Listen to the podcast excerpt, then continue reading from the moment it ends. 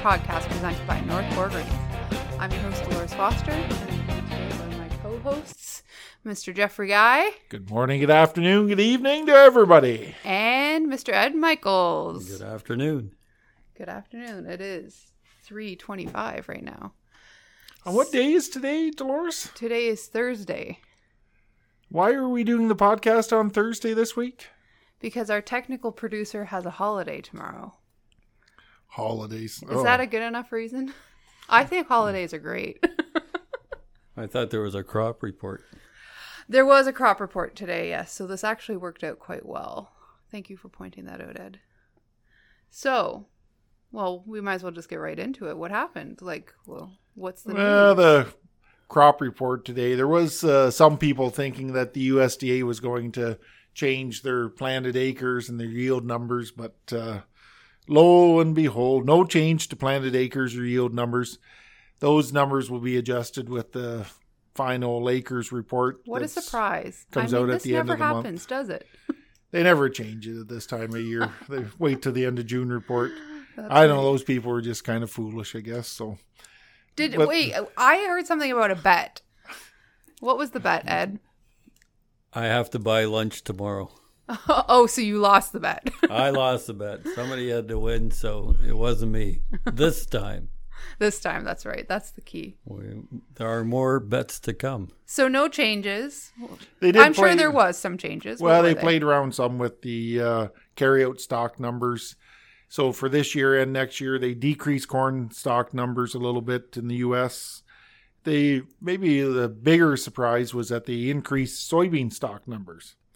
Now, there was definitely some thought that they might even decrease soybean stock numbers for this year. So an increase was definitely the biggest surprise of the day, and uh, played around with wheat numbers a little bit, decreased them, but not too significant. hmm So really, the report was somewhat bearish or negative for soybeans, uh, more neutral to bearish on wheat. And for corn, it really should have been a little bit supportive corn. They did decrease some the production numbers in Brazil for this year, but Mhm. not by as much as the market was thinking they would.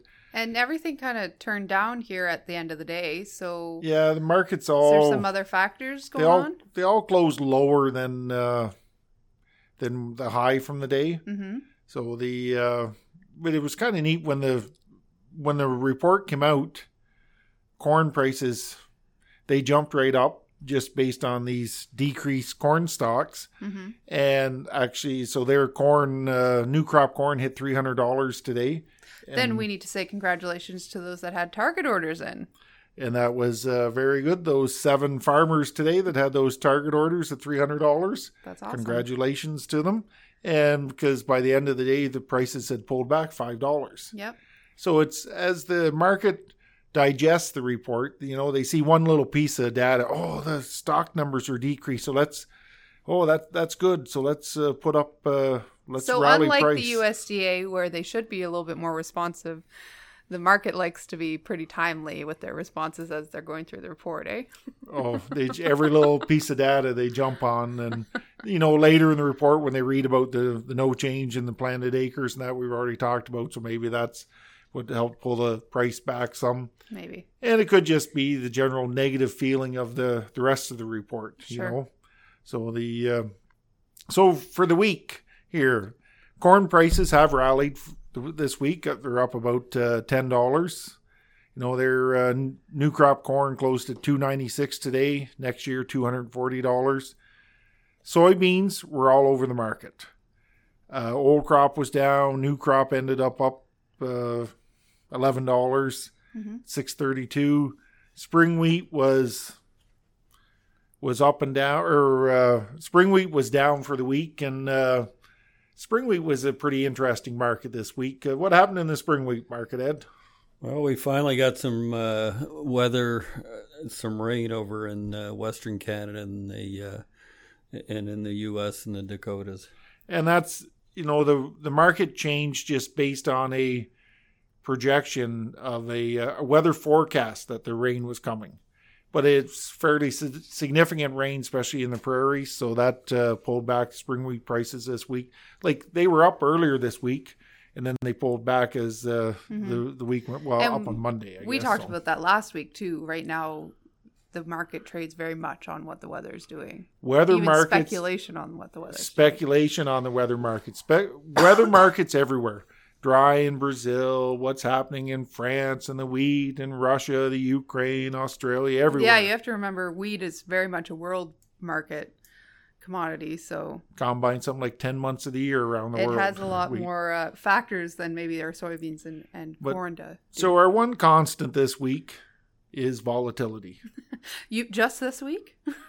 That's our constant recently, in that uh, you know today's report not being major market mover, Mhm. it's just it's the markets again are going to watch the weather forecasts.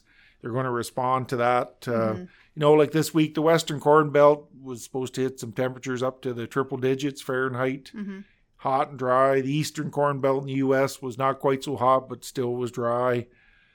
Again, weather. We're going to trade on weather for the next few weeks. The next For big sure. report. Well, there's two big events coming up, and the next big report is the end of the month with the the planted acres report. The final Planted Acres report. Th- There are some people that think that's going to really increase in corn and soybean numbers, but there's only so many acres to go around. But exactly. uh, you know, the market's going to be looking for some big increase. We did talk about that last week. so what happened with winter wheat this week, Geoff? Well, winter wheat was uh, uh, it was kind of varied too. It was up just a little bit for this year, down a little bit for next year. hmm I guess one of the things we should say on our uh, internally now how we're pricing the wheat crops, our posted price now includes protein for spring wheat and the hard red winter wheat.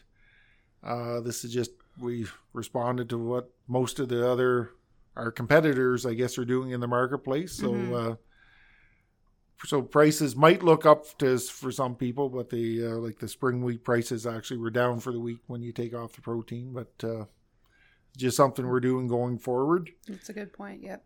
Would you look at uh, selling some wheat at this point in time as a farmer? I think once uh, wheat gets, like, you know, the spring wheat, once it gets over three hundred dollars, you know, plus the protein, like wheat closed this week at three thirty six. hmm That's pretty hard not to uh, not to So sell what something. what about these farmers that never like to sell their wheat until it's combined?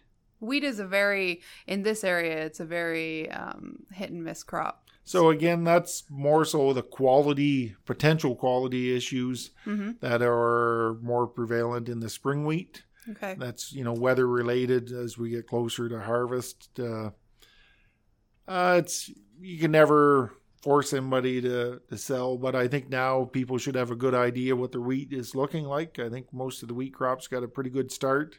For The sure. spring wheat and the winter wheat really wintered well. They're looking pretty good. So it's hard not to take advantage of some of these prices, but there's something coming up. in- somewhere in the back of my mind over the, the next couple weeks. Uh, You know, next Wednesday it'll be one week away, and that's what is that, Ed? That's our customer day. That's right, on June twenty third. our vir- second virtual Second virtual, yes. customer day. I don't think we wanted to say that, Yeah. but we have to. Sorry, Dwight.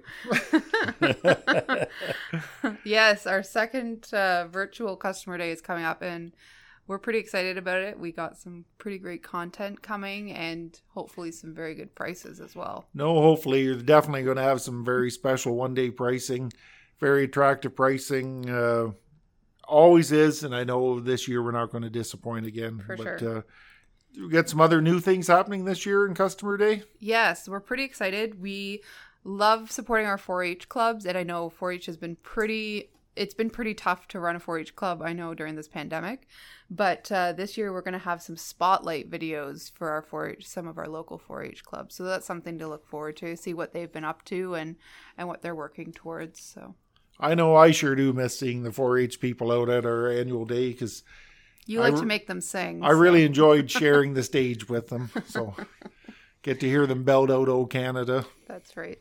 Very nice. So I think that's what all I have on the markets for this week. It's uh be looking forward to talk again next week and we'll be that much closer to customer day. That's right. Thanks for tuning in. We appreciate everyone that uh, takes time to listen to our podcast every week. And I know it's not the weekend yet, but have a good weekend.